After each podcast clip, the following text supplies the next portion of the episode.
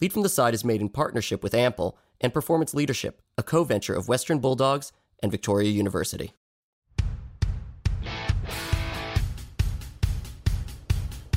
Hi, I'm Spencer Kassimir, and this is Lead from the Side. Previously, I sat down with Dave Stevenson to talk about his time at Nike, the AFL, and Western Bulldogs. Most recently, has been appointed CEO of the NBL, but at the time of this interview, he was still at the AFL house. Dave speaking about his time at each one of these places provides valuable insight into his experiences and what we can learn about how leadership is not just monolithic, but needs to be applied appropriately for the surrounding environment. One of the first things that we're going to talk about after we address the big elephant, uh, center bounce next week, is what the differences are between being in the sports world as opposed to the sport adjacent world, uh, where the overlaps, where the differences, and uh, just filling us in on what's going on. So, what can we expect?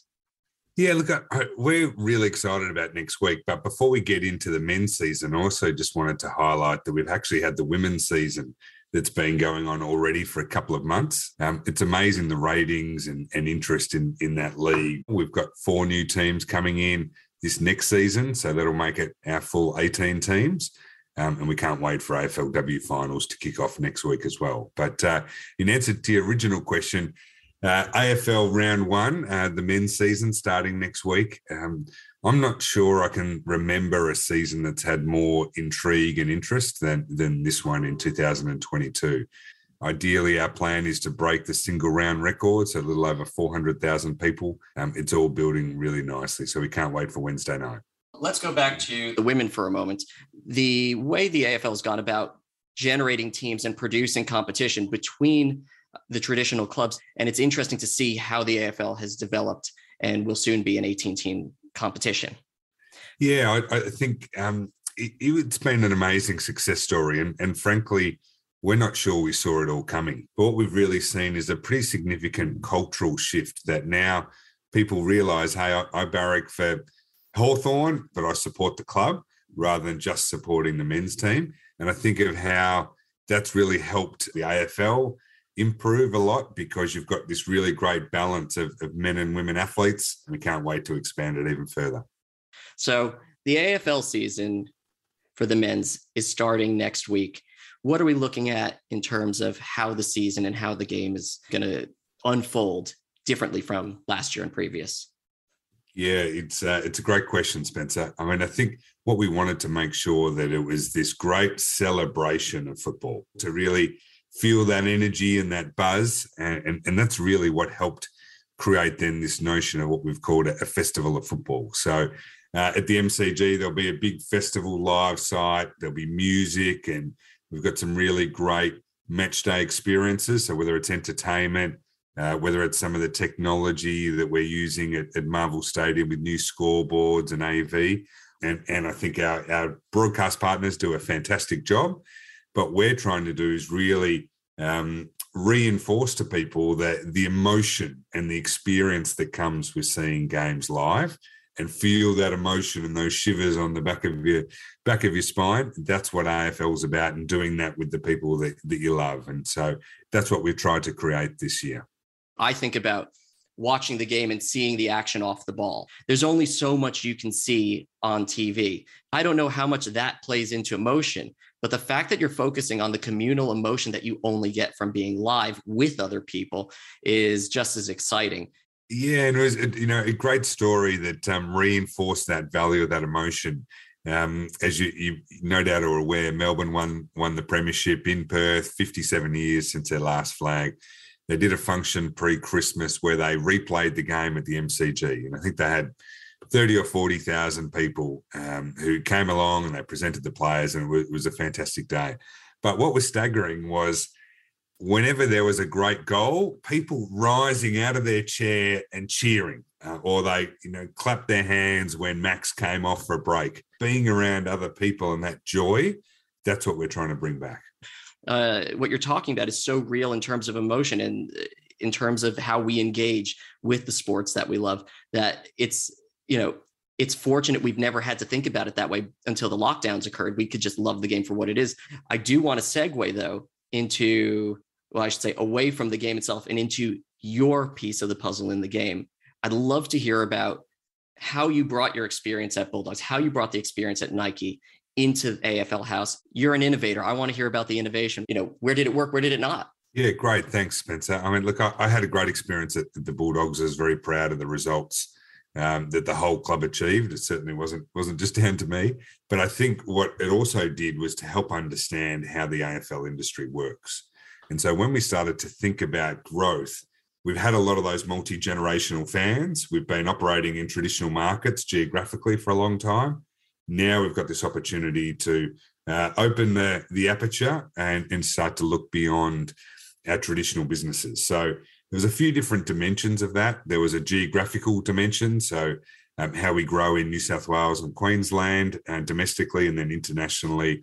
There was a gender view, so how do we build our women's interest, both in uh, AFLW but also in, in the men's game. There was an age perspective of that, so leading our kids' business and how do we know that that eight to ten age group is really important, where kids decide, um, you know, which of the sports they like and, and have a connection to and then certainly an, ethnicity uh, dimension as well. So again, um, half the country is either they're born overseas or one of their parents are born overseas. So under each one of those dimensions is where we started to grow. So, um, for instance, geographically, you know, China and India, um, lots of crazy stories that happened to get there, but um, that was really important for us. And, and that first game ended up being the most watched game of AFL in history bigger than any grand final we'd had. Uh, that gender view, we had this big gap because almost half of the people who attended games were women, which was great. We felt really proud about that. But on every other dimension, kind of mid 20s to, to high 20s. So, how do we close that gap? Uh, from an age point of view, some obvious ones like uh, like Auskick and how we expanded out to be more more contemporary that's about where the innovation comes from. So, how do we make sure that we can be more tailored uh, to, to what the consumer is looking for?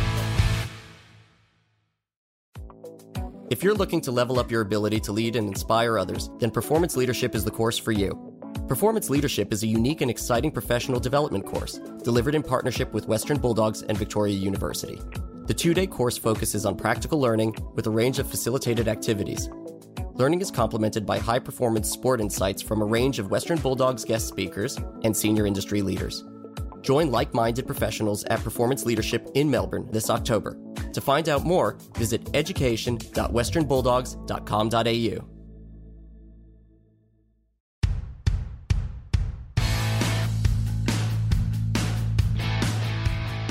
I almost look at this as uh, constantly opening up geography. Now we're known as the Australian Football League, the AFL. Is that keeping? Is that holding us in now uh, to Australia? Yeah, it's, a really good point, and certainly one that we had um, some challenges as we were growing and, and, building the business in in China and India and elsewhere. Uh, because people thought, hey, are we so myopic that our focus is just Australia? Well, well, what about more broadly? I think one of the things that we love the most about our fans is they are so fiercely passionate and protective of the game. Every time we try and put a new team in in New South Wales and Queensland, people are going to complain. And so, one of the things that that um, definitely makes our ability to innovate and try different things a little bit more challenging because as and there's a public sentiment we certainly need to take into our decision making. Probably it's more evolutionary on some of those things rather than uh, revolutionary overnight. And that's where I think we get a chance to be able to use a different product portfolio to try things. So, an example in, in AFLW, where we have 16 players on the field instead of 18, um, and how we try things at community level or state leagues or Auskick all of those things we're constantly innovating and trying so that we can make as best connection to, to fans as possible. There have been arguments to say that having 16 aside, even at the men's, would prevent a lot of the issues with flooding and compacting play on the field. Again, I don't think rules should be changed willy nilly for the sake of it, but I do think it's a responsibility of administrators to maintain the style of play. So it's really interesting to hear how you've gone about doing that. Yeah, and there was also some um, some research and evolution of thinking over the last probably five years. We had thought that fans wanted higher scoring. But what we actually uh, worked out in, in, spending more time listening to consumers, which is which is something I'm, I'm very passionate about, is that people actually would prefer a closer game than a high scoring game. And I think therefore it comes back to some of those policies that aren't probably as sexy as rule changes, but things like competitive balance. That's really important for us because if if genuinely every one of the 18 teams um, feel like, hey, we're a chance to, to win the premiership this year, then that creates the best connection rather than feeling like, hey, the decision's already made uh, because of some unfair um, structural inequities. What let's I'm really curious to talk about your time at Nike actually, how that translates from being sports adjacent to in sport itself. What's the business translation process like? Where are the similarities and differences lie? Yeah, it's, it's a great question. I, I, think there are a lot of similarities between the sports businesses and, and as you call them, sports adjacencies. The, the commonality, um, or two key commonalities from my perspective one is the presence of emotion, the power of emotion that comes with connecting either um, consumers with products, consumers with athletes, or connecting uh, people together is is still very common, whether or not it's in um, uh, whatever type of business it is. And I think the second one is the value that comes with people working as a team. What's different, I think, with sport and, and sports adjacencies is when you can get people coming together and working well together and create some synergy, then all of a sudden you can unlock amazing, amazing potential. You know, in the business I ran in my last role there was 156 countries.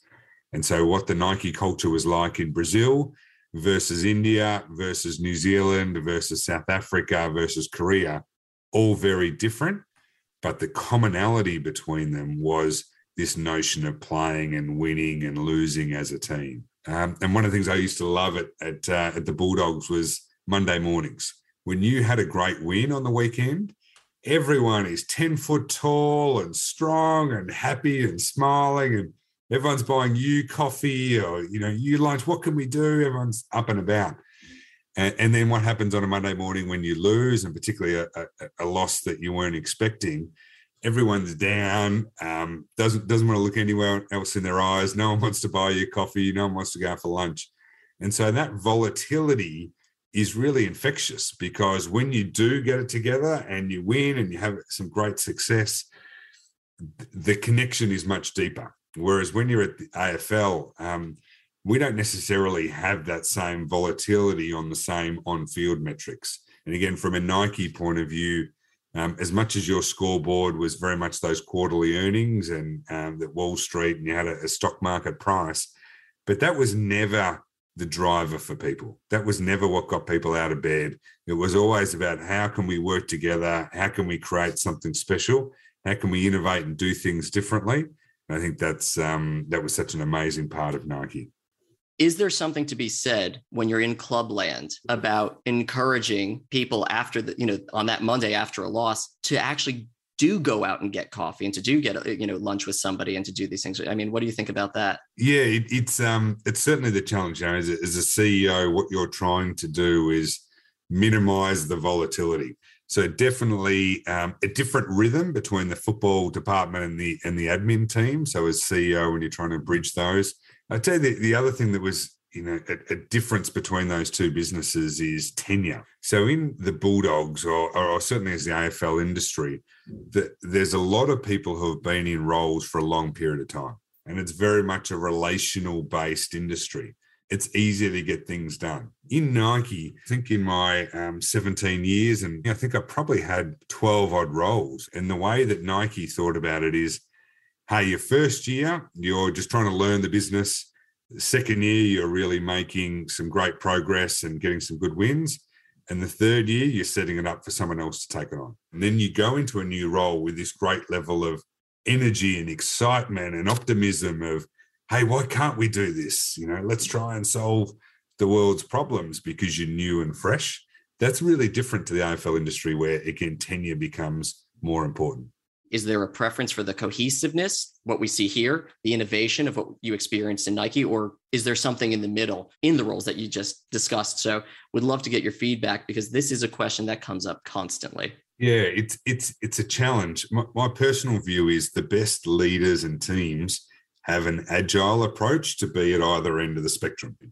And so the good teams can say, hey, we want to take the historical experience and learnings, but we want to apply a fresh set of eyes. Um, so I think having teams who can play in either of those styles becomes important. And, and, and another example is, you know, our, our different approach with our teams who run businesses in Queensland that's traditionally not an AFL state versus what we do in Victoria, which is a very traditional state. So the mindset and the plan for Queensland has to be very different than what it is in Victoria because the game and the product is at a different stage of development. Part of then listening to the consumers is to understand what's the solution that works for them. And so for the mid 60s, male, um, again, broad generalizations, we needed to have some structure in our competition, not change a lot of rules. But for a nine year old, doesn't want to sit through sometimes three hours of football in the same way that their parents or their parents' parents did. So if you keep listening enough to the consumers and therefore you can plan a product or an experience that works for them, then I think you get a better result. The uh, the minis versions that we do see of the game are great. My kids love the minis, but it's it's also great as a parent because you know you got kids, you can do it with them. Yeah, absolutely. And I, I think that will only um, continue. I think in the future we'll have more and more products, more and more experiences, more and more services to make sure that we can cater to a, a much bigger proportion of, of the population. You know what? I'm going to go there. Let's talk about Canberra. What are we looking at with Canberra?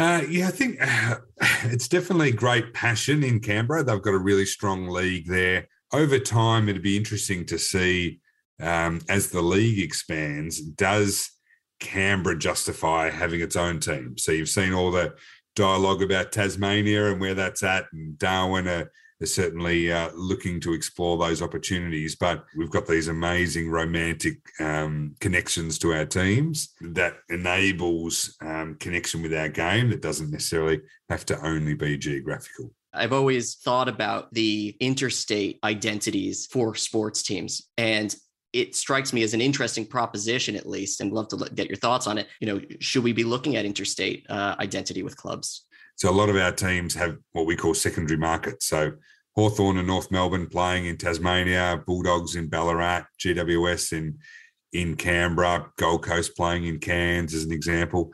So some of those I think make uh, strategic sense. For some of the others like North Melbourne and, and Hawthorn, Tasmania provides a really strong financial proposition for them. Um, and, and that's okay.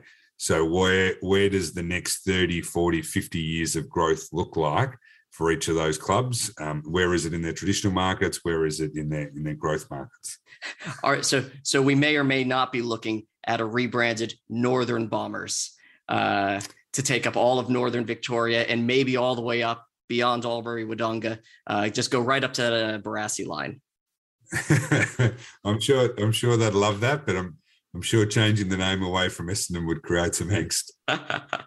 I'd like to cap this before I say thank you with if you have any personal stories about overcoming and how to meet these hurdles, and if you have any good business advice that you wish you knew sooner. Look, I think one of the learnings I had was actually um, at Nike in, in China. And if you kind of look at, you know, a pie chart of your time, um, Nike was taking up a, a massive proportion of that, probably you know 95%. Uh, my wife was working for a, Nike adjacent company. Uh, it was just a big part of what we did, and and I loved it. I loved every minute of it. But once we got to China, about a year in, then things started to change. We'd had our first child, and I was traveling probably three weeks out of four. I was working these long, crazy hours during the day, um, then have dinners and things at night, and it became really unmanageable. But I kind of realized that lesson uh, that really, without having a balanced life, I don't think you make great decisions. And so, for periods of time, of course, you know, we all need to jump in and and you're working over and above. But I don't think you can do that sustainably. I'm at my best when I've got a, a good balance, a job that I love and I'm passionate about, but mixed with a great family and a great friendship group. And exercise is really important for me. And so I think that the lesson that I would suggest for everybody is what's that right balance that works for you at that time. And then, um, as much as we can sometimes get energy and again, our, egos are being fed by one particular area.